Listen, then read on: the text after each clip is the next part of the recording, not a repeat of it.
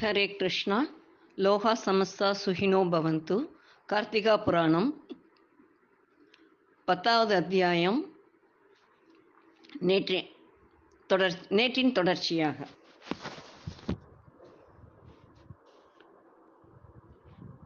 ஓ இந்திரனே என்னை அற்பமாகவா மதித்து விட்டாய் என்று உடனே தனது மந்திரியை நோக்கி அமராவதி மீது படையெடுக்க வேண்டிய ரத கஜ துரக பதாதிகள் முதலிய சகல சேனைகளையும் சித்தம் செய் இன்றே புறப்பட்டு அமராவதி எல்லையை அடைய வேண்டும் என கூறினான். மந்திரியும் அவ்வாறே சித்தம் செய்து அசுரராஜனாகிய ஜலந்திரனுக்கு அறிவிக்க ஜலந்திரன் தனது படைகளுடன் புறப்பட்டு தேவேந்திர பட்டணமாகிய அமராவதியின் எல்லையை அடைந்து அங்கு நல்ல கூடாரங்களை அமைத்து அங்கேயே ஓரிரவை கழித்தான் மறுநாள் காலையில் எழுந்ததும் ஜலந்திரன் த- தன் சேனாதிபதியை அழைத்து யுத்தத்திற்கு சேனைகளை தயார் செய்த செய்து யுத்த பேரிகை முழங்கட்டும் என்று கட்டளையிட அவ்வாறே அவ்வாறே ஜலந்திரனுடைய பரிவாரங்கள் யுத்த பேரிகை முழங்கினார்கள். ஸ்வர்கபதியான இந்திர இந்திரன் யுத்த பேரிகையை கேட்டும் சத்ருக்கள் தமது எல்லையை நாடி விட்டார்கள் என்ற செய்தியை ஒற்றர்கள் மூலம் தெரிந்ததும் உடனே தானும் தன் தேவ சைனியங்களை திரட்டிக்கொண்டு யுத்தத்திற்கு தயாராகி புறப்பட்டு யுத்த களத்தை அடைந்தான். அவ்வாறு அடைந்து இரு தரப் அடைந்து இரு தரப்பாரும் வில் அம்பு வேல் தடி சூளம் முசலம் தண்டம் முதலிய தங்கள் தங்கள் தங்கள் ஆயுதங்களை பிரயோகித்து மிக உக்கிரமாக யுத்தம் செய்தபோது போர்க்களத்தில் இரத்த வள்ளம் ஓடலாயிற்று. இரு சார்பிலும் பலர் மாண்டனர். என்றாலும் தேவர்களை காட்டிலும் அசுரர்களே அதிகமாக மாண்டனர். இதை அறிந்த அஸ்- அ- அசுரகுருவாகிய சுக்கராச்சாரியார் மாண்ட அசுரர்களை தனது மந்திர சக்தியால் உயிர்ப்பித்தார். எழுந்த அவ்வசுரர்களும் யுத்தம் பரி புரியலானார்கள். மீண்டும் கோரமான யுத்தம் நடக்கலாயிற்று. அசுரர்கள் மிக்க ஆக்ரோஷத்துடன் போர் புரியவே தேவர்கள் ஆயிரக்கணக்கில் மாண்டு போயினர். அப்பொழுது இந்திரன் தனது சைன்யங்கள் அதிகமாக மாண்டு போவதை பார்த்து தேவகுருவான பிரகஸ்பதியை நினைக்க உடனே பிரகஸ்பதியானவர் தோன்றி தன் ஜீவ மந்திரத்தை ஜெபித்து துரோண பர்வதத்தில் இருக்கும் ஜீவதான மூலிகையை பிரயோகித்து மாண்ட தேவர்களுக்கு உயிர் பிச்சை தந்தார். உடனே உயிர்த்தெழுந்த தேவர்களும் யுத்தம் புரிந்து தேவசத்துருக்களான அசுரர்களை அநேக அசுர சஸ்திரங்களால் அடித்து விரட்டி துரத்தி முன்னிற்க ஒட்டாது பின்னடையச் செய்தார்கள். அவ்வாறு பின்னடைந்து ஓடிய அசுரர்கள் சுக்கராச்சாரியிடம் சென்று சுவாமி யுத்தத்தில் மாண்ட தேவர்கள் யாரும் மீண்டும் உயிர்த்தெழுந்து வந்து மிக கடுமையாக யுத்தம் செய்து எங்களை சின்னாபின்னம் படுத்தி சிதற அடித்து பின்னடைய செய்து விட்டார்கள். நாங்கள் பொறுக்க மாட்டா ஓடி வந்து விட்டோம் என்று தெரிவிக்க சுக்கர பகவான் ஞான திருஷ்டியால் பிரகஸ்பதியானவர் துரோண பருவத்தில் உள்ள ஔஷதிகளை கொண்டு தேவர்களுக்கு பிராணனை அளித்திருக்கிறார் என்பதை அறிந்து அசுரர்களை நோக்கி நீங்கள் யாவரும் காணாதபடி துரோண பர்வதத்தை அடி அடியோடு பெயர்த்து எடுத்து சமுத்திரத்தில் போட்டுவிடுங்கள். அப்படி செய்துவிட்டால் மாண்ட தேவர்கள் உயிர் தழ மாட்டார்கள். நமது சேனைகளும் யாவரும் திடமாக வீரத்துடன் போர் புரியலாம் என்று கூற அதை கேட்ட அசுரர்கள் உடனே புறப்பட்டு அம்- அம்மலையை கண்டுபிடித்து அடியோடு பெயர்த்தெடுத்து நட்ட நடு சமுத்திரத்தில் எரிந்து விட்டார்கள். பின்னர் மீண்டும் கோரமான யுத்தம் ஏற்பட்டு தேவ சைன்யமானது அடிபட்டு பின்னடைந்து ஓடி இந்திரனை சரணாக சரணமாக அடைந்தது. இதை கண்ட இந்திரன் ஆகா என்ன ஆச்சரியம்? தேவ சைன்யமே சைன்யமே தோற்று ஓட தலைப்பட்டதே. ஒரு நாளும் இல்லாத சம்பவம் அல்லவா இது என்று நினைத்தவனாக ஜலந்திரன் உண்மையில் ருத்- ருத்ராம்சம் பொருந்தியவன்தான் அவனது சைன்யமும் மிகவும் மூர்க்கமாக சமர் புரிகிறது. இனிமேல் நமக்கு தாங்க முடியாது.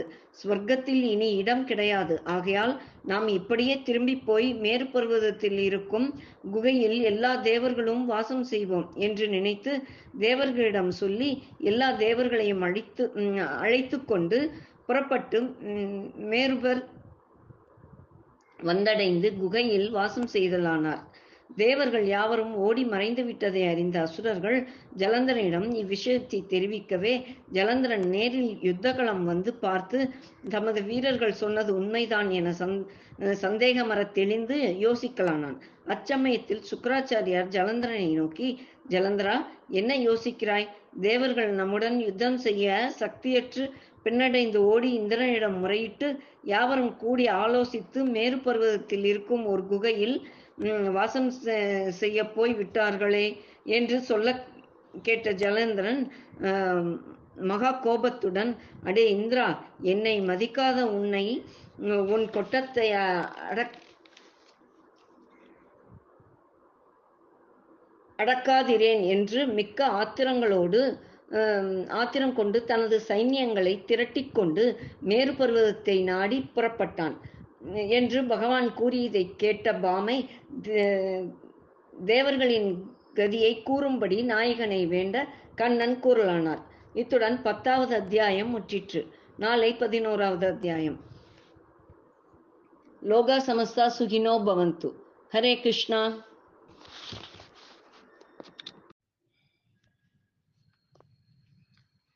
ஹரே கிருஷ்ணா. லோகா சமஸ்தா சுகினோ பவந்து. கார்த்திகா புராணம் பதினொன்றாவது அத்தியாயம். கேளாய் பாமா அந்த ஜலந்தரனானவன் தன் சேனா சமூகங்களுடன் மேரு பர்வதத்தின் குகையை நாடி வருவதை தேவர்கள் மூலம் அறிந்த தேவேந்திரனானவன் அதிக பய பிராந்தியுடன் கூடல் கூடியவனாய் ஸ்ரீமன் நாராயணனை குறித்து சோஸ்திரம் செய்கின்றான். சபாங்க சக்கரம் சக்கரீட குண்டலம் சபீத வஸ்திரம் சரசுகிரேட்சணம் சகார வசஸ்தல போபி கௌஸ்துபம் நமாமி விஷ்ணும் பைரசா சதுர்புஜம். சங்கு சக்கரம் கதை கத்தி வில்லை தாங்கிக் கொண்டும் மகர கிரீட குண்டலங்களுடனும் வைஜெயந்தி மாலையை தரித்து கொண்டும் ஸ்ரீவத்சம் என்னும் மறுவில் தன் பிரிய பத்தினி லக்ஷ்மியை மார்பினில் தாங்கிக் கொண்டும் தங்க வர்ணத்தில் மின்னும் பட்டு பீதாம்பரத்தை தரித்து கொண்டும் நான்கு கைகளுடன் விளங்கும் அகிலலோகனான மகாவிஷ்ணுவை அவர் தம் தாளில் என் சென்னியை அதாவது நெற்றியை வைத்து வணங்கு போற்று வணங்கி போற்றுகின்றேன். இங்கு இங்கு இப்படி இருக்க ஸ்ரீவைகுண்டத்தில் பகவான் லக்ஷ்மியுடன் கூட மிகுந்த களிப்புடன் சொக்கட்டான் விளையாடி கொண்டிருந்தான். சட்டன எழுந்து தேவர்களின் அபயக்குரல் கேட்டு லக்ஷ்மியை நோக்கி சதி இந்திராதி தேவர்களும் ஜலந்தரனுக்கு பயந்து மேற்பருவதத்தின் குகையில் வாசம் செய்கிறார்கள். தேவர்கள் மறைந்து மேருவின் குகையில் இருப்பதை அறிந்த ஜலந்தரன் தன் சேனைகளை திரட்டிக் கொண்டு வருவதை அறிந்து தேவர்கள் மறுபடியும் அவர்களுடன் யுத்தம் செய்ய சக்தியற்றவர்களாய் தங்களை காப்பாற்றுமாறு என்னை துதிக்கின்றார்கள். மேலும் அந்த ஜலந்தரனோ உனக்கு தம் தமையன் நீ நீயோ அவனுக்கு தங்கை. இப்படி இருக்க நான் எப்படி அவனோடு யுத்தத்திற்கு செல்வது என்று யோசிக்கிறேன் என கூற அதற்கு லக்ஷ்மியானவன் நாதா நானோ உமக்கு பத்தினி. ஜலந்தரனோ உமக்கு மைத்துனன். நீங்களோ பக்தர்களுக்கு அபயஹஸ்தம் கொடுப்பவர். ஆகையால் தேவர்களுக்கு சகாய யுத்தத்திற்கு சென்றால் என் தமையனான ஜலந்தரன் உமது கையால் கொல்லப்படுவது நிச்சயம் என்று சொல்ல அதற்கு பகவான் பிரியே ஆம் அப்படியா அப்படியும் ஆகலாம். இருந்தாலும் நீ அவன் மேல் இருக்கும் ஒரு பாசத்தாலும் பிரம்மாவின் வரப்பிரசாதத்தாலும் மேலும் அவன் சாம்பவ மூர்த்தியினுடைய கபலாக்னியில் சக்தியினாலும் உண்டானவன். ஆகையால் அந்த ஜலந்தரனானவன் சிவனை தவிர மற்றவர்களால் கொல்லப்பட மாட்டான். இது நிச்சயம். ஆகையால் நீ எதற்கும் பயப்படாதே என்று லக்ஷ்மிக்கு தைரியம் கூறி அவளிடம் விடைபெற்று கருடன் மேல் அமர்ந்து தேவர்கள் அடைக்கலம் புகுந்த குகையை அடைந்தார். தேவர்களும் மகாவிஷ்ணுவை கண்ட மாத்திரத்தில் அபயம் அபயம் என சரணாகதி அடைந்தார்கள். அவர்களை விஷ்ணுவானவர் அபயஹஸ்தம் கொடுத்து இந்திராதி தேவர்களே அஞ்சாதீர்கள். எல்லாவற்றிற்கும் நான் இருக்கின்றேன். அஹ், நிர்பயமாக இருங்கள் என்று தேர்தல் சொன்னார். இப்படி இருக்க ஜலந்தரன் குகைக்கு முன் யுத்தகலம் அமைத்து தன் கூடாரத்தை கட்டிக்கொண்டு இருந்தான். மறுநாள் யுத்தம் ஆரம்பித்தது. தேவர்களும் அசுரர்களும் தங்கள் தங்கள் ஆயுதங்களைக் கொண்டு யுத்தம் செய் செய்து கொண்டிருக்கும் சமயம் மகாவிஷ்ணுவானவர் கருட கருடாரூடராய் யுத்த களத்தை நாடி வரும் போது கருணு கருடனுடைய வேக காற்றினால் சூழ்ந்திருந்த மேகங்களை எல்லாம் மூளைக்கொன்றாக சிதறி சின்னா பின்னமாக மறைந்ததாம். அப்- அங்கிருந்த ஜலந்தரனுடைய அஹ், சைன்யமும் சூறாவளி காற்றினால் அடிபட்டு உருண்டு பறப்பது போல் நிற்க நிற்க ஒட்டாமற் பயப்பிராந்தியுடன் மூல உம், மூளைக்கொருவராய் ஓடலாயினார்கள். இவ்வாறு தன் சேனைகள் ஓடுவதைக் கண்ட ஜலந்தரன் என்ற அசுரன் அவர்களை ஓடிப்போக விடாது அமர்த்தி ஆகாசத்தை அண்ணாந்து பார்க்க மகாவிஷ்ணுவானவர் கருடன் மேலேறி யுத்த சன்ன அஹ், சன்னத்தராய் வருவதைக் கண்டு கண்களில் தீப்பொறி பறக்க உடனே கையில் பானத்தை எடுத்து அஸ்திரத்தை தொடுத்து அக்கருடன் மீது பிரயோகித்தான்.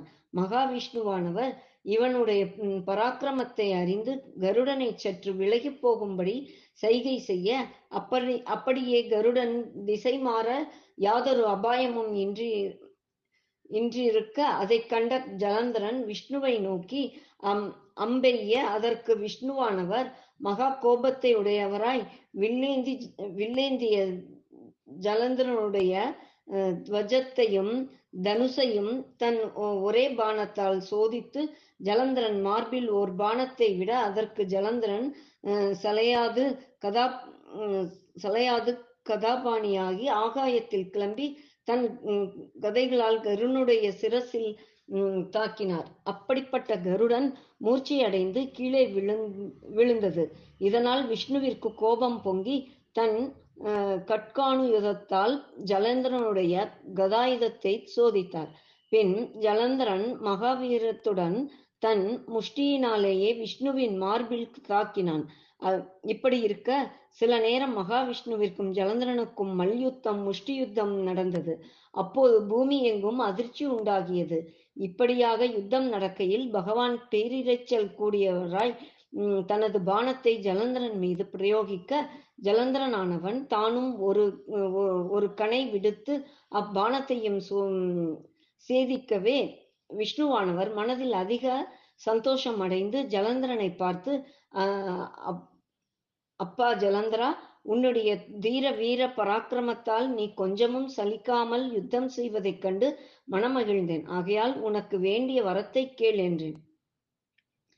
என்கிறேன் தருகிறேன் என ஐயனே அப்படி தாங்கள் வரம் தருவது நிச்சயமாகில் நான் கோரியதை தாங்கள் தர வேண்டும் என என அதற்கு மகாவிஷ்ணுவார் சம்மதித்து அப்படியே தருகிறேன் என்று வாக்களிக்க ஜலந்தரனானவன் பிரபுவே அப்படியானால் இந்திரனிடம் இருக்கும் ஐஸ்வர்யங்களும் தாங் தாங்களும் லக்ஷ்மி சமேதராய் தேவாதி தேவர்களுடன் என் பட்டணத்தில் வந்து சதா வாசம் செய்ய வேண்டும் என்று கேட்க மகாவிஷ்ணுவானவர் அப்படியே பெற்றுக்கொள் என்று வரத்தை தந்து லக்ஷ்மியை நினைக்க உடனே லக்ஷ்மி தேவியும் வந்து சேர மகாவிஷ்ணுவானவர் லக்ஷ்மி சமேதராய் இந்திராதி தேவர்களுடன் ஜலந்தரனுடைய பட்டணமாகிய ஜோதிபுரியை அடைந்தவ அடைந்து வாசம் செய்யலானார் ஜலந்தரனானவன் தேவர்களை எல்லாம் தன்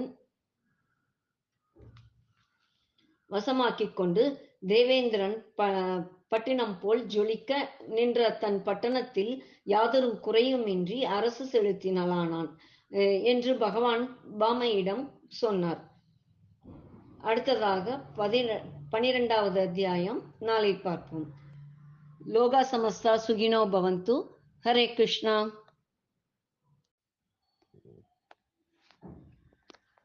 ஹரே கிருஷ்ணா. லோகா சமஸ்தா சுகினோ பவந்து. சர்வம் கிருஷ்ணார்ப்பணம். கார்த்திகா புராணம் பனிரெண்டாவது அத்தியாயம். கேளாய் சத்யா அப்படி இருக்கையில் ஒரு நாள் நாரதரானவர் வைகுண்டத்திற்கும் தேவலோகத்திற்கும் செல்ல அங்கு லட்சுமி நாராயணனையும் இந்திரியாதி தேவர்களையும் காணாது வருத்தப்பட்டு ஞான திருஷ்டியால் அறிந்த அறிந்த அவர்கள் எல்லாம் ஜலந்தரன் பட்டணத்தில் வாசம் செய்வதை தெரிந்து மனம் வெறுப்படைந்து இப்படி இவர்கள் இவ்விடம் வாசம் செய்து கொண்டிருந்தால் தேவபுரியையும் வைகுண்டத்தையும் பரிபாலிப்பது யார்? இது எல்லாம் ஸ்ரீமன் நாராயணனின் லீலா வினோதமே. ஆகையால் நான் ஜலந்தன் பட்டணத்தை அடைந்து ஒருவித சூழ்ச்சியால் ஒரு கலகத்தை செய்தால்தான் அத்தேவர்களும் தாய் தந்தையரான லட்சுமி தேவியும் மகாவிஷ்ணுவும் விடுபட்டு வருவார்கள். மேலும் ஜலந்தரனோ சிவனால் மடியக்கூடியவன். இவனுக்கு சிவனிடத்தில் குரோதம் ஏற்பட செய்வதே தகுந்த யோசனை. ஆகையால் நான் உடனே ஜோதிபுரியை அடைந்து ஜலந்தரனை கண்டு ஏதாவது ஒரு கலகம் செய்தே தீர வேண்டும் என்று நினைத்து ஜலந்தரன் பட்டணத்தை அடைந்தார். இவர் வருவதை கேள்வியுற்று ஜலந்தரனானவன் தன் பரிவாரங்களுடன் எதிர் சென்று தன் சபைக்கும் அழைத்து வந்து ஆசனத்தில் அமரச் செய்து அவரை சாஷ்டாங்கமாக நமஸ்கரிக்க அவனை நாரதரானவர் ஆசிர்வதித்தார். பிறகு ஜலந்தரனும் ஆசனத்தில் அமர்ந்து நாரதரை பார்த்து முனிபுங்கவரே எல்லாம் வல்ல தங்கள் தர்சனமே எனது ஜென்ம சாபல்யம். என்று கூற நாரதர் ஹே ராஜன் எல்லாம் ஸ்ரீமன் நாராயணன் செயல் இருக்கட்டும். ராஜ்ய பரிபாலனம் சீராக நடைபெற்று வருகின்றதா என்று கேட்க எல்லாம் த தங்கள் தயவால் சுகமே என்று ஜலந்தரன் பதில் கூறி சுவாமி தாங்கள் இவ்வளவு தூரம் என்னை நாடி வந்தது நான் செய்த பூஜையின் பலமே பலமே. சுவாமி நீங்கள் ஒரு வருவதென்றால் கையில் ஒரு விவகாரத்தை வைத்து கொள்ளாமல் வரமாட்டீர்கள் என்று நான் அறிவேன். ஏதாவது விசேஷம் உண்டா? தாங்கள் எந்த விஷயத்தை எடுத்துரைக்க வேண்டும் என்று கேட்டான் ஜலந்தரன். நாரதரும் ஜலந்தரா லக்ஷ்மி சமேதராய் மகாவிஷ்ணுவானவர் இந்திரியாதி தேவர்களுடன் உம்முடைய பட் பட்டணத்திலேயே சதா வாசம் செய்வதென்றால் சாமான்யமா? உன் பட்டணமானது தேவலோகத்திற்கும் நீ வைகுண்டத்திற்கும் மேலானதாக உடையதாய் சிறப்புற்று விளங்கி வருவதென்றால் உனக்கு என்ன குறை உண்டு?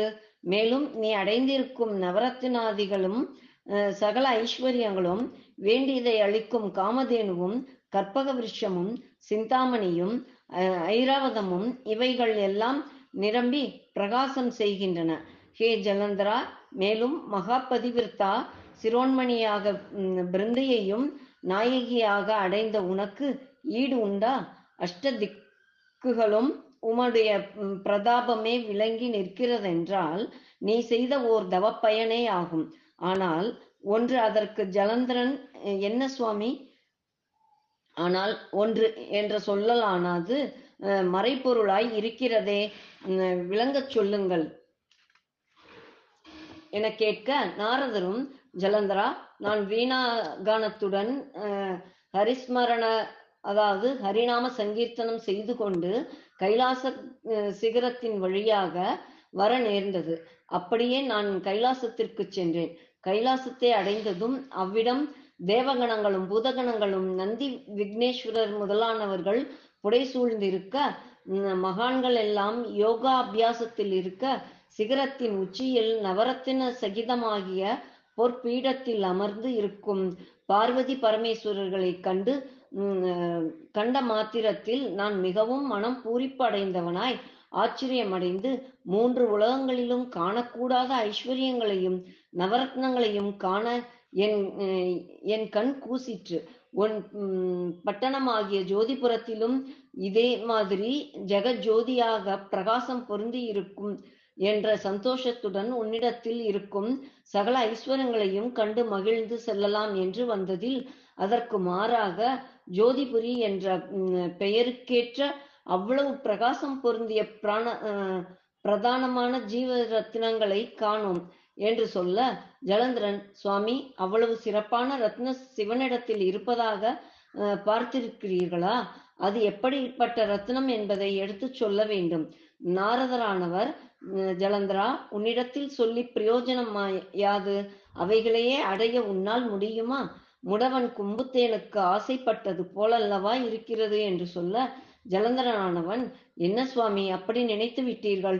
உங்கள் ஆசீர்வாத பலத்தால் நான் அதை கட்டாயமாக கிரகித்து கொண்டு வர அஹ், இருக்கிறது.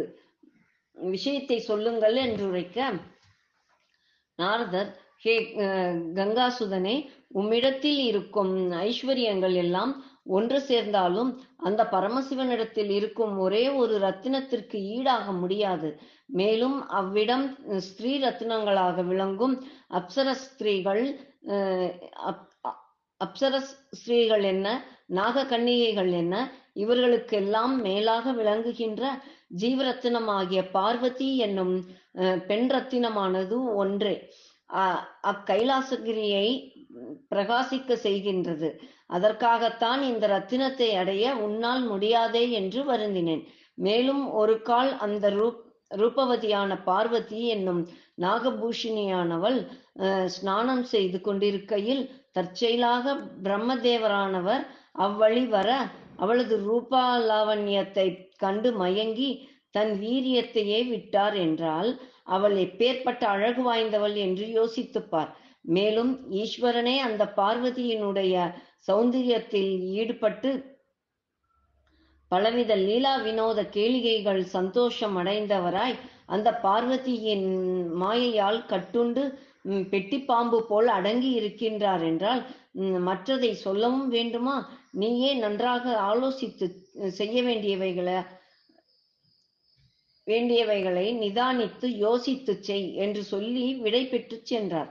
அவ்வாறு சொல்லி நாதபிரம்மம் சென்ற பின் ஜலந்திரனானவன் பித்தம் தலைக்கேறியவனாய் உண்ணும் போதும் உறங்கும் போதும் பார்வதியின் பெயரையே உச்சரித்துக் கொண்டும் ராஜ்ய பரிபாலனத்தை சரிவர கவனிக்காமலும் மகா மோகாந்தகாரத்தில் ஆஹ், அழுந்தியவனாக இருந் இருந்து வரும் பொழுது கொஞ்சம் மனம் தெளிந்து மனதில் உறுதி நிலவச் செய்து சரி நான் எவ்விதத்திலும் அப்பார்வதியை அடைந்தே தீர்வேன். என்று தன் தூதனாகிய ராகுவை அழைத்து அடே ராகு நீ கைலாசகிரிக்கு சென்று பரமேஸ்வரனைக் கண்டு உன் சமீபத்தில் வீற்றிருக்கும் பார்வதி என்ற ரத்னமணியை உடனே அழைத்து வர சொன்னதாகச் சொல்லி அழைத்து வா என்று கட்டளையிட்டு அனுப்பி வைத்தார். அவ் அவ்வுத்தரவை மேற்கொண்ட ராகுவானவன் மனோவேகம் வாயுவேகமாய் கைலாசகிரியை அடைந்து பூர்ணச்சந்திரன் போல் விளங்குகின்ற அக்கைலையை தனஸ்வரூப தனஸ்வரூபத்தினால் கிருஷ்ணபட்சத்து பஞ்சமி போல் இருள் உண்டாக்கும் படி செய்து நந்திகேஸ்வரனை கண்டு அவரிடத்தில் சம்மதம் பெற்று உட்சென்று பரமேஸ்வரனை கண்டான்.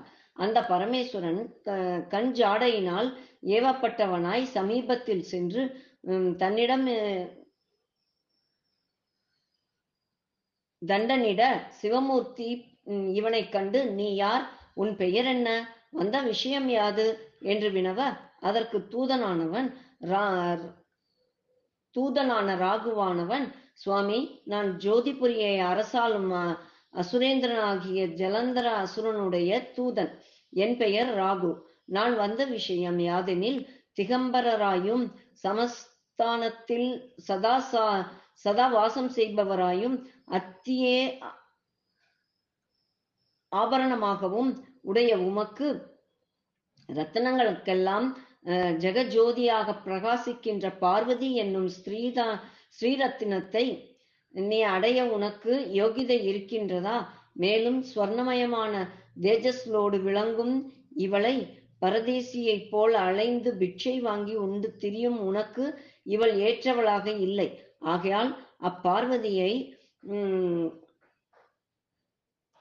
இப்பார்வதியானவள் லக்ஷ்மியையும் நாராயணனும் இந்திராதி தேவர்களும் இப்போது வாசம் செய்யும் செய்து வருகின்ற நம் ஜோதிபுரியின் அரசனான ஜலந்தரன் என்ற அஹ், பிரம்மாவின் மானச புத்திரன் ஆண்டு வருகிற ராஜ்யத்தில் நவரத்னமயமான தேஜஸோடும் பிரகாசிக்கின்றதும் நவமணிகளாகிய கோமேதகம் நீலம் பவழம் புஷ்பராகம் மரகதம் மாணிக்கம் முத்து வைரம் வைடூரியம் முதலிய ஒளிகளால் பிரகாசிக்கும் நம் ஜலந்தர அசுரனது சமீபத்தில் வீற்றிருக்க வேண்டியவள் என்று தங்களிடம் தெரிவித்து பார்வதியை அழைத்து வரும்படி ஜலந்தரன் கட்டளை என்று தெரிவிக்கவும் உடனே பரமேஸ்வரனுடைய புஜங்களில் இருந்து இடிக்கும் சமமான உடைய சப்தத்துடன் ஒரு ரௌத்ர புருஷன் உண்டானான். அவனுடைய முகமானது சிங்க முகமும் ஜொலிக்கின்ற நேத்திரமும் மகா பயங்கரமாக விளங்கி சிங்கம் போல் கர்ஜனை செய்து கொண்டு ராகுவின் அருகில் வர ராகு அதை கண்டு பயப்பிராந்தியுடைய ரௌத்ர புருஷனானவன் ராகுவை ஒரு கையால் எட்டி பிடித்து புசிக்கத் தொடங்கினான். அதை கண்ணுற்ற பரமேஸ்வரன் ரௌத்ர புருஷனை நோக்கி அப்பா சிங்கமுகா இவனை கொல்லாதே. இவன் தூதன் தூததா தூதாக வந்தவனை கொல்லலாகாது விட்டுவிடு என்று சொல்ல சிங்கமுகன் அந்த ராகுவை விட்டுவிட்டு ஐயனே எனக்கு பசி பொறுக்க முடியவில்லை. காதடைக்கிறது. என் பசியை தீர்க்க ஏதாவது அனுகிரகம் செய்ய வேண்டும் என்று கேட்க கபாலியானவர் ஹே சிங்கமுகா நீ உன் கை கால்களின் மாம்சத்தை பிடுங்கித் தின்று பசியாற்றிக்கொள் என்று சொல்ல அவன அன்னவரின் ஆజ్ఞப்படி அந்த ரௌத்ர புருஷன் தன் சரீரத்தில் உள்ள மாம்சங்களை பிடுங்கித் தின்று பசியாற்று கொண்டிருக்கையில் தலை மாத்திரம் மீதி நின்றிருக்க உடனே சங்கரன் அப்பா பொறு தலையை மாத்திரம் ஒன்றும் செய்யாதே. அப்பா நீ சொன்ன சொல் தவறான தவறாதவன். நீ இத்தலையுடன் கீர்த்திமுகன் என நாமம் அடைந்து விளங்கி இருக்க கடவாய். நீ இது முதல் என் வாசலிலேயே காவலாய் இருக்க வேண்டும். எவனொருவன் உன்னை பூஜிக்காமலும் அர்ச்சிக்காமலும் என்னை மட்டும் வந்து பூஜார்ச்சனை முதலியன செய்தால் அவர்களுக்கு நிஷ்பலனை கொடுக்கும். ஆகையால் உன் பூஜையை முதலாவதாக ஆகும் என்று கட்டளையிட்டார். பிறகு ரௌதரனிடம் இருந்து விடுபட்ட ராகு என்பவன் ஒரே ஓட்டமாய் மாயமாய் மறைந்து ஓடி செத்தேன் பிழைத்தேன் என்று காடு மலை கடல் வனம் வனாந்தரங்கள் எல்லாம் கடந்து அப்பா நான் இ- இரண்டாவது தடையாக பிறவி எடுத்தேன் என்று தன் பட்டணத்தை அடைந்தான் என்று பகவான் பாமையிடம் சொல்லி அருளினார். நீ அடுத்ததாக பதிமூன்றாவது அத்தியாயம். லோகா சமஸ்தா சுகினோ பவந்து. ஹரே கிருஷ்ணா. சர்வம் கிருஷ்ணார்ப்பணம்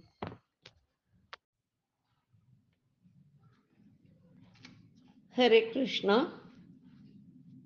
லோகா சமஸ்தா சுகினோ பவந்து கார்த்திகா புராணம் பதிமூன்றாவது அத்தியாயம் ஹே பாமை கைலாசகிரிக்கு சென்று திரும்பி வந்த ராகு ஜலந்திரன் நகர் அடைந்து அரசனைக் கண்டு வணங்கி அங்கு நடந்த விருதாந்தத்தை தனக்கு நே நேரக்கூடிய ஆபத்தையும் பரமசிவனால் தான் காப்பாற்றப்பட்டதையும் விரிவாக எடுத்துரைத்தான்.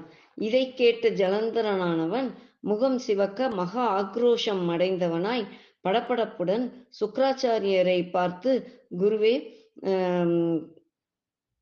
கடல் அலையை காக்கும் பரதேசி பரமசிவன் அஹ், தான் என்ற அகந்தையுடன் என்னையும் மதியாது அஹ், சென்ற தூதனையும் அவமானப்படுத்தி அனுப்பி இருக்கின்றான் இவனை இலகுவாக விடக்கூடாது. எவ்விதத்திலாவது அவனை தோற்கடிக்க செய்து அந்த பார்வதி ரத்னமணி என்னும் பெண்ம பெண்ணை யான் அடைய வேண்டும்? ஆகையால் நாம் யுத்தத்திற்கு புறப்பட ஆயத்தம் செய்யுங்கள் என்று சொன்ன வார்த்தையை கேட்டு அதன்படியே சுக்கராச்சாரியானவர் மந்திரியிடம் தெரிவித்தும் மந்திரியானவர் சேனாதிபதியை வரவழைத்து யுத்தத்திற்கு வேண்டிய அஸ்திர சஸ்- சாஸ்திர சேனைகளும் யாவும் தயார் செய்து வை என்று தெரிவித்தார்.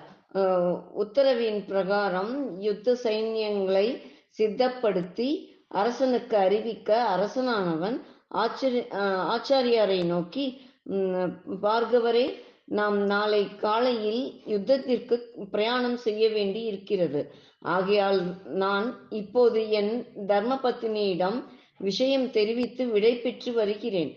தாங்கள் நாளை உதயத்திற்கு முன் சை- சைன்யங்களை எல்லாம் அணிவகுத்து தயார் செய்து வைக்க வேண்டும் என்று கட்டளையிட்டு அந்தப்புறம் நோக்கி சென்றார். அங்கு தன் மனைவி நந்தவனம் சென்றிருப்பதை கேள்வியுற்று அப்பூஞ்சோலைக்கு சென்று கண்மணி அந்த புறத்தில் உன்னை காணாது. நீ சோலைக்கு சென்றிருப்பதை தெரிந்து அதிவிரைவாக வந்தேன். அதாவது நான் நாளை உதயத்திற்கு முன் யுத்தத்திற்கு புறப்பட வேண்டி இருப்பதால் உன்னிடம் விடை பெற்று கொள்ள வந்தேன். உம், நீ சந்தோஷமாக விடை கொடுக்க வேண்டும் என பிருந்தையான என பிருந்தையானவள் நாதா இது என்ன? திடீரென வந்து யுத்தத்திற்கு புறப்படுவதாக தெரிவிக்கின்றீர் என்ன காரணம்? யாருடன் யுத்தத்திற்கு போகிறீர்கள்? என கேட்க அசுரனானவன் பிரியை கைலாயங்கி கைலாயங்கிரியில் வாசம் செய்யும் சங்கரனுடன் சம சமர் செய்யப் போகின்றேன். நீ மறுமொழியின்றி என்னை அனுப்ப வேண்டும் என கூற அதற்கு பிருந்தை நாதா என்ன தங்களுக்கு என்ன பைத்தியமா? உலகத்திற்கே ஹேது பூ பூதராயும் சிருஷ்டி திதி சம் சம்ஹார கர்த்தாவாகிய பரமேஸ்வருடன் தாங்கள் யுத்தத்திற்கு புறப்படுதல் என்பது ஆபத்தில் அல்லவா கொண்டு போய்விடும். உம், பிராணா பிராணபதி அவர் நினைத்தால் நம் ராஜ்யத்தையும் நம்மையும் அஹ், ப- பஷ்மீகரம் ஆக்கி விடுவாரே. அவர் மேல் தங்களுக்கு அப்பேற்பட்ட பகைமை ஏற்பட காரணம் என்ன? அஹ், ரு- ருத்ரமூர்த்தியாகிய சிவபிரானோடு யுத்தம் தொடர்வது எனக்கு அஹ், கிஞ்சித்தும் சம்மதம் இல்லை. சுவாமி இதோ எனது வழக்கம் துடிக்கிறது. பெண்களுக்கு வலது கண் துடித்தால் ஏதாவது விபரீதம் விளையும் என்று சொல்வார்கள். ஆகையால் தாங்கள் என் சொல்லை மீறி அப்பரமன் மீது படையெடுப்பது சரியல்ல என்று பல நீதி வார்த்தைகளை சொல்லியும் ஜலந்தரன் கேளாது ஒரே பிடிவாதமாய் கண்மணி நீதான் என் மேல் இருக்கும் ஓர் பாசத்தால் அவ்விதம் உரைக்கின்றாய். அதுவும் நியாயமே. ஆனால் நான் ஏக சக்கராதிபதியாய் இருந்தும் அந்த சங்கரனிடம் இருக்கும் ஸ்ரீரத்னத்தை தான் அடைய எண்ணி தூதனை அனுப்பியும் அவன் மறு மறுத்தளித்தும் விட்டான். ஆகையால் நான் யுத்தம் செய்ய அந்த ஸ்ரீரத்னமாகிய பார்வதியை அட அழைத்து வரப்போகின்றேன் என்று சொல்ல பிருந்தையானவள் ஹா என்ன? பார்வதி தேவியா என்ன என் தாயையா? நாதா வேண்டாம். அவள் ஒரு சுடர். அவள் அருகில் தாங்களால் போக முடியாது. வேண்டாம். இதெல்லாம் விநாச காலத்தில் உண்டாகும் விபரீத புத்தியாகும் என்று பலவிதமாய் நியாயங்கள் எடுத்துரைத்தான். அதை கேளாத ஜலந்தரன் துளசி நான் முன்வைத்த காலை பின் வைக்க மாட்டேன். எவ்விதத்திலும் நான் அப்பார்வதியை அடையாமல் இருக்க மாட்டேன் என்று சொல்ல பிருந்தையானவள் நாதா வேண்டாம். இந்த அற்ப எண்ணத்தை விட்டுவிடுங்கள். தவிர தாங்கள் சிவனை தவிர மற்ற எந்த தேவர்களுடனும் யுத்தம் செய்வதாய் இருந்தாலும் நான் சம்மதிப்பேன். ஏ- ஏனெனில் இவரே திரிநேத்ராதாரி அவர் தன் நெற்றிக்கண் திறந்தாலே போதும். நீரும் உமது சைன்யமும் அஹ், பஸ்மீகரமாய் போவது நிச்சயம். ஆகையால் அஹ், வேண்டாம் பிடிவாதமாய் விட்டுவிடுங்கள் என்றார். ஜலந்திரன் வெகுண்டு பெண்ணே பெண்ணின் புத்தி அற்ப புத்தி என்பது உன்னிடம்தான் அஹ், காண்கின்றேன். நீ அந்தப்புறம் சென்று சுகமாய் இரு. நான் சென்று யுத்தம் புரிந்து வெற்றி பெற்று வருகின்றேன் என்று என்று புறப்பட்டான். அவள் குறுக்கே விழுந்து அழுது ஆட்சேபிக்க அவளை உதறி தள்ளிவிட்டு தன் சைனியர்களுடன் ஆஹ், யுத்தத்திற்கு சென்றான். இவையெல்லாம் தன் திருஷ்டியில் அறிந்து கொண்ட விஷ்ணு இந்திராதி தேவர்கள் ஆலோசித்து இங்கு நடந்த விஷயம் அஹ், சாம்பமூர்த்திக்கு தெரிவிக்க வேண்டி மகாவிஷ்ணுவானவர் மாயா ரூபத்துடன் கைலையை அடைந்தார். கைலையை அடைந்ததும் உம், மகாவிஷ்ணுவானவர் அக்கைலாச பர்வதத்தில் அஷ்ட திக்குகளையும் நோக்க இந்திர திக்கில் கபாலீசன் அசன் புத்தன் வச்சிரதேகன் பிரமத்தனன் விபூதி இவ்வையன் சாத்தாப்பினாகி திரிசோதியன் முதலியவர்களும் அக்னி திக்கில் ருத்ரன் உதாசனன் உம், பிங்களன் காதகன் அயன் சுவலன் தகனனன் வெ- வெப்புரு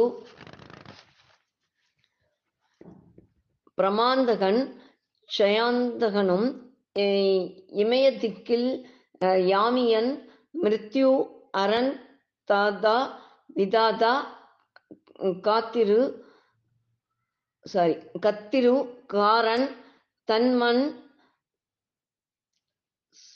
சங்கியோத்தர் வியோகிருதனும் நிறுத்திக்கில் நைருதி மாரணன் அரந்தர் குரூரதிருஷ்டி பயாந்தகன் உர்த்துவகாயன் ரிஷ்பாச்சன் தூமிரு உலோகிதன் தெங்கிருஷ்ணரும் வருணதிக்கில் பலன் அதிபலன் பாசத்தன் மகாபலன் ஸ்வேதா ஜெயபத்ரன் துர்கபாகு ச- சலாந்தன் படபாமுகன் தீமனும் வாயுதிக்கில் சு- சீக்கிரன் லகு வாயுவேகன் தீட்சணன் சூ- சூட்ச்மன் ஜயாந்தகன் பஞ்ச பஞ்சாந்தகன் பஞ்சசிகன் கபத்தி மேகவாகனும் குபேர திசையில் நீதீசன் ரூபவான் தனீசன் சௌமியன் சௌமிய தேகன் பிரமர்த்தனன் சுப்ரகன் கடன் பிரகாசன் லக்ஷ்மிவான் சோமேசன் ஈஸ்ரா ஈசான்ய திக்கில் வியாத்திக தீபன் ஞானபுதன் ஞானபுகன் சருவன் வேதபாரகன் மாத்ருவிரத்தன் பிங்களாட்சகன் பூதபாலன் பலிப்ரியன் ச- வித்யாதீபன் தாதா முதலான ருத்ர கணங்களும் கீழே விஷ்ணு திக்கில் அனந்த பாலகன் வீரன் பாதாதி விர விரதிபதி வியு ஷி- சிஷபத்துவஜன் உக்கிரன் சுப்ரன் உலோகிதன் சருவணனும் மேலே பிரம்மதிக்கில் சம்பு விபு கணத்தியட்சன் திரியட்சன் திரிதேச கவாதகன் சன்வாகன் விவாகன் நபன் லீபசு விலட்சணன் முதலிய தேவகணங்களும் யட்சகிண்ணரர் கிம்புருக கந்தர்வ வித்யாதரர்களும் நாரதர் யாழ்வல்லோர் தந்திரர் வீணா வீணை வல்லோரும் சமஸ்த பூதகணங்களும் ரிஷிகணங்களும் கைலையை சுற்றிலும் புடைசூழ்ந்து வீற்றிருக்க அச்சிகரத்தில் தியான நிஷ்டையுடன் இருக்கும் சிவனைக் கண்டு கழித்து அஹ், அப் அப்பரமனிடம் ஜலந்திரன் செய்து வரும் அக்கிரம செயல்களையும் யுத்தத்திற்கு புறப்பட்டு வரும் விஷயம் அனைவரையும் சங்கரனிடம் மகாவிஷ்ணுவானவர் தெரிவிக்க சம்புவானவர் கேட்டு புன்னகையை புரிந்தார்.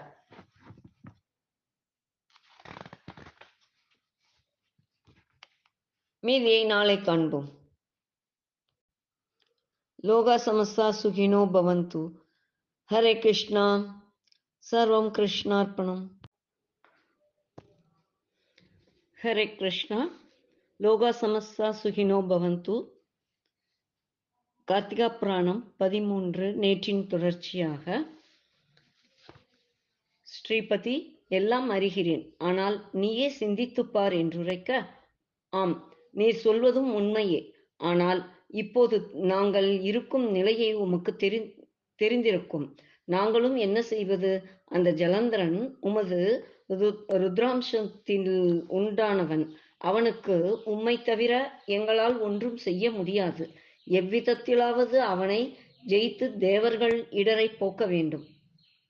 பாருங்கள் முன் நடந்த யுத்தத்தில் ஜலந்திரனால் தோல்வியுற்று தேவர்கள் எல்லாம் அவனுடைய அடிமையாய் இருக்கின்றார்கள்.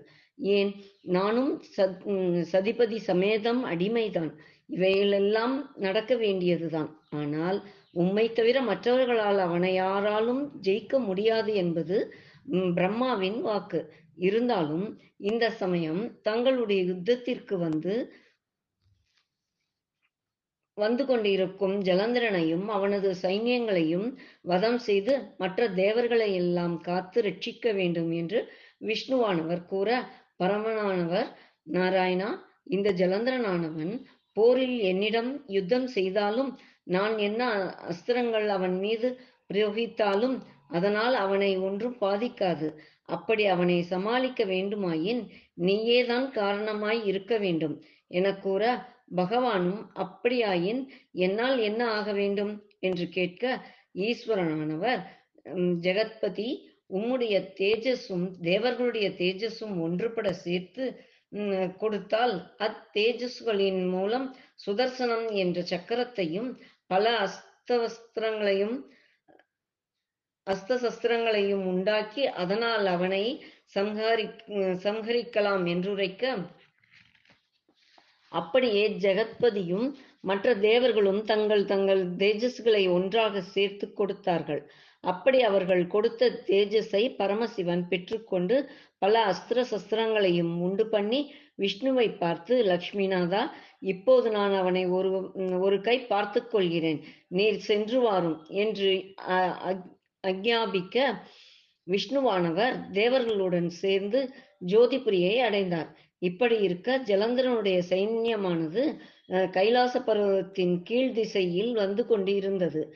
இது விஷயம் தெரிந்த பரமேஸ்வரர் நந்திகேஸ்வரர் முதலான சிவகணங்களை திரட்டிக் கொண்டு கைலாசத்தை விட்டு பூமியை அடைந்தார். இவர்கள் வந்த சிறிது நேரத்திற்குள் ஜலந்திர சைன்யங்கள் யுத்த பேரிகை முழங்கினார்கள். அதை கேட்ட நந்திகேஸ்வரர் உம், சும்பன் முதலான சிவகணங்களும் சங்கநாதம் செய்தார்கள். இவர்களுடைய இருவர்களுடைய சைன்யங்களும் போர்க்களம் வந்து சேர்ந்து யுத்தம் ஆரம்பிக்கல் ஆனார்கள். பேரி மிருதங்கம் சங்கம் கீதவாத்தியம் முதலான முதலான துவனியாலும் அஹ், ரதகஜ துரகபா துரகபதாதி இவைகளின் அஹ், பிரதித்வனியாலும் பூமியானது அசைந்து ஆடின இரு திறத்தாரும் இரு தங்கள் தங்கள் ஆயுதங்களான சக்தி தோமரம் முசலம் பிண்டி சூலம் கட்கம் பா பாலா பாசம் இவைகளைக் கொண்டு போர் புரிந்தார்கள். அப்படி யுத்தம் செய்வதில் ஆகாயம் பூமி எல்லாம் புழுதிமயமாக தோன்றியது. இவ்வாறு இரு திற திறத்தாரும் யுத்தம் செய்வதில் பல அஹ் ராட்சச சப் பட- ராட்சச படைகள் சிவகணங்களால் தாக்கப்பட்டு ஜலந்திரன் சேனைகளின் சேதம் கணக்கிட முடியாது. தலைவேறு கைவேறு கால்வேறு உடல்வேறு இப்படியாக அசுர வர்க்கங்களை மடியவே படுகளத்தில் இரத்த வெள்ளமாக ஓடலாயிற்று. இது கண்ட ஜலந்திரன் தன் சைன்யங்களை அதிகமாக சேதப்படுத்துவதை பார்த்து வருத்தமுற்று சுக்கராச்சாரியாரிடம் முறைக்க அவர் ஜலந்திரனுக்கு ஆறுதல் சொல்லி தன் மந்திர உச்சாடனத்தால் மறித்த ராட்சச சைன்யங்களை உயிர்ப்பித்து மறுபடியும் யுத்தத்திற்கு அனுப்பி வைத்தார். இப்படி இறந்த சைன்யங்கள் உயிர் பெற்று யுத்தத்திற்கு வருவதைக் கண்ட சிவகணங்கள் சங்கரரிடம் தெரிவிக்க ஈஸ்வரரானவர் மிகுந்த சி- சினமடைந்தார். தனது சக்தியால் பயங்கர ரூபத்துடனும் உ- உதிரத்தில் சிரசு உடைத்தானவளும் கண்டவர்களை நாசம் செய்ய தகுந்தவளுமான கிரதி என்னும் ஒரு பெண் பூதத்தை தன் முகத்தில் இருந்து உண்டாக்கி எதிரிகளை நாசம் செய்து வரும் படி ஏவிவிட்டார். உடனே அந்த பூதமானவள் மிகுந்த குதூகலம் அடைந்தவளாய் ஒரே ஓட்டத்தில் யுத்தகளம் அடைந்து ஆடி பாடி குதித்து கும்மாளம் போட்டுக்கொண்டு அங்குள்ள ஒவ்வொரு அரக்கர்களையும் பிடித்து கையால் நசுக்கி இம்சை செய்து கொண்டே வந்தாள். இது கேள்வியுற்ற சுக்கராச்சாரியார் தனது சைன்யங்களை அழைத்து வந்து அம், அந்த அந்தக பூதத்தை தாக்க அக் அக்கிருதியானவள் அந்த பொட்டைக்கண்ணனான சுக்கராச்சாரியரின் கழுத்தை கெட்டியாக பிடித்து தூக்கி கொண்டு மறைந்து போய்விட்டாள். இதை கண்ட ஜலந்தனுடைய சைன்யங்கள் மிகவும் பயந் பயந்தவர்களாய் மனதில் ஆ- ஆறா துயரம் அடைந்தவர்களாய் முகவாட்டத்துடன் இருக்கையில் இருக்கையில் காலநேமி என்பவன் வந்து விஷயங்களை தெரிவித்து புஜபல பராக்கிரமம் பொருந்திய தனது சைன்யங்களைக் கொண்ட சுக்கராச்சாரியரை சுக்ராச்சாரியரை தூக்கிச் சென்ற அந்த கிருதி என்பவளை தாக்கி அவளைக் கொன்று சுக்ராச்சாரியரை விடுவித்து மறுபடியும் சிவகணங்களுடன் குரூரமாக யுத்தம் செய்ய சிவசைன்யங்கள் அடிபட்டு அலறி மூளைக்குருவராய் ஓட தலைப்பட்டார்கள். இது கண்ட நந்தி சுப்பிரமணியர் விக்னேஸ்வரர் இவர்கள் தன் சேனைகளை ஓட விடாது அஹ், அமர்த்தினார்கள். பொழுது புலர்ந்தது. அடுத்ததாக பதினான்காவது அத்தியாயம். நாளை காண்போம். லோகா சமஸ்தா சுகினோ பவந்து. ஹரே கிருஷ்ணா. சர்வம் கிருஷ்ணார்ப்பணம் ஹரே கிருஷ்ணா லோகா சமஸ்தா சுகினோ பவந்து கார்த்திகா புராணம் இன்று பதினான்காவது அத்தியாயம்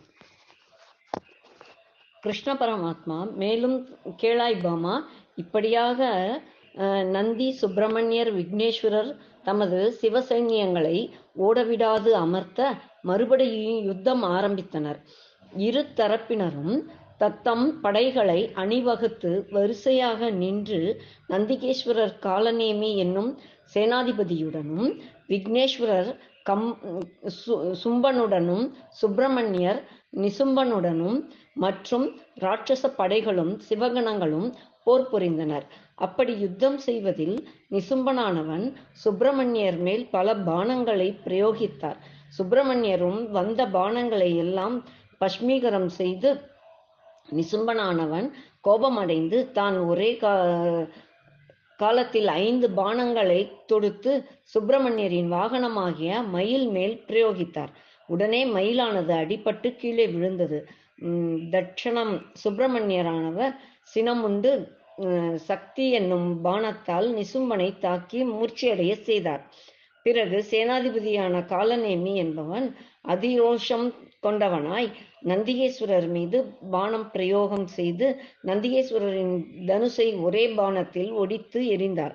உடனே நந்திகேஸ்வரர் படபடத்துடன் காலநேமியை கூரம் செய்து பெய்து கூரம் பெய்து காலநேமியின் மார்பை கிழித்து தன் ரதத்தில் இருந்தும் கீழே விழுக்காட்டி மற்றொரு கணையால் கு குதிரையையும் சாரதியையும் அடித்து கீழே விழு விழுக்காட்டினார்.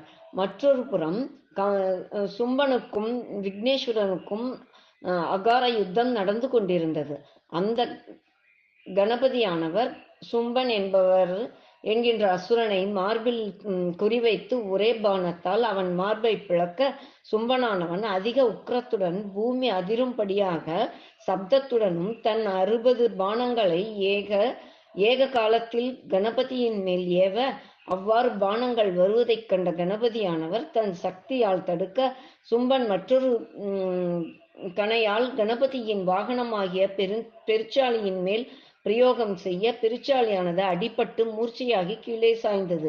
உடனே கணபதியானவர் தன் வாகனத்தை விட்டு பாதசாரியாய் நின்று யுத்தம் செய்து தன் அஹ், கண்ட கோடாலியால் சும்பனுடைய மார்பில் தாக்கவும் சும்பனானவன் அடிபட்டு கீழே வீழ்ந்தான். மூச்சை அடைந்த பெருச்சாளியானது தெளிந்து வந்து கணபதியின் முன் வந்து நின்றது.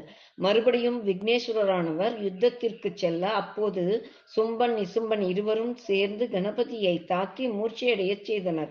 உடனே சுப்பிரமணியரும் மகா பராக்கிரமசாலியான வீரபத்ரரும் மற்றும் கூஷ்மாண்டால் யோகினி கணங்கள் முதலிய சிவகணங்கள் ஒன்றாக திரண்டு வந்து கணபதிக்கு சகாயமாய் இருந்து யுத்தம் புரிந்தனர். சுப்பிரமணியரும் வீரபத்ரரும் தம் தம் கணைகளால் காலநேமி சும்பனி சும்பனை அடித்து துவம்சம் செய்தனர். அடிப்பட்ட சும்பனி சும்பன் முதலான அசுரர் படைகள் தாங்க மாட்டாது. ஓடிப்போய் ஜலந்தரனுடைய அஹ், அவனிடம் அறிவிக்க உடனே ஜலந்தரனானவன் கண்கள் சிவக்க ஆழகால விஷத்தை கக்கும் நாக சர்ப்பம் போல் சீறிக்கொண்டு படபடத்துடன் தன் ரதத்தில் ரதத்தின் மீது ஏறிக்கொண்டு யுத்தகளம் வந்தடைந்தான். அங்கு வீரபத்ரன் சுப்பிரமணியர் கணபதி நந்தி முதலான சிவ சைன்யங்கள் அக்ஞானஞ்சத்து அஞ்சானஞ்சத்துடன் நிற்பதைக் கண்டு மகா தீர வீர பராக்கிரமத்துடன் ஜலந்தரன் வில்லம்பு கல் கையிலேந்தி மந்திரத்தை ஜபித்து அ- அஸ்திரத்தை எடுத்து வீரபத்ரன் சுப்பிரமணியர் கணபதி முதலானவர்களை தாக்க அவர்களும் பிரதிபானத்தை பிரயோகித்து தடுத்து அகோர யுத்தம் புரிந்தார்கள். இரு சேனைகளுக்கும் அன்று கடும் போர் நடந்தது. சுப்பிரமணியனானவர் குரூரமான ஒரு அம்பை ஜலந்தரன் மேல் எய்தார். ஜலந்தரன் அந்த க கணையால் அடிபட்டு சமாளித்துக் கொண்டு உம், சுப்பிரமணியரையும் கூட சகாயமாய் இருந்த நந்தியையும் வீரபத்ரரையும் ஜலந்தரன் தன் கதாயுதத்தால் தாக்கி சுப்பிரமணியரும் நந்தியும் அடிபட்டு மூர்ச்சையாகி கீழே விழுந்தனர். அப்படி அவ்விருவரும் மூர்ச்சையாகி விழுந்தவுடன் மகா பலசாலியான வீரபத்ரனானவன் ஜலந்தரன் மீது பாய்ந்து ஒவ்- ஒருவருக்கொருவர் மல்யுத்தம் புரிந்தார்கள். ஜலந்தரனானவன் மல்யுத்தத்தில் வீரபத்ரனை கீழே விழுக்காட்டி வீரபத்ரனின் தேர் குதிரையையும் தனது பானத்தால் அடித்து கீழே விழச் செய்தார். மறுபடியும் மூர்ச்சையை தெளிந்த வீரபத்ரனானவன் மகாரௌத்ரகாரத்துடன் ஜலந்தரனை தாக்க மறுபடியும் ஜலந்தரனானவன் மகா வீரத்தோடு தனது பானத்தால் வீரபத்ரரின் மார்பில் குறிவைத்து பிரயோகம் செய்ய வீரபத்ரனானவன் அடிபட்டு தாங்கா துயரத்தை கக்கிக் கொண்டு போர் போர்கள புழுதியில் மரண மூர்ச்சையுடன் விழுந்தான். அதை பார்த்த வீரபத்ரன் மற்ற சேனைகளும் சுப்பிரமணியர் விநாயகர் முதலான பரிவாரங்களும் பயந்து கைலாசகிரியை நோக்கி ஓடினார்கள். அடுத்ததாக பதினைந்தாவது நாளை காண்போம். லோகா சமஸ்தா சுகினோ பவந்து. ஹரே கிருஷ்ணா. சர்வம் கிருஷ்ணார்ப்பணம்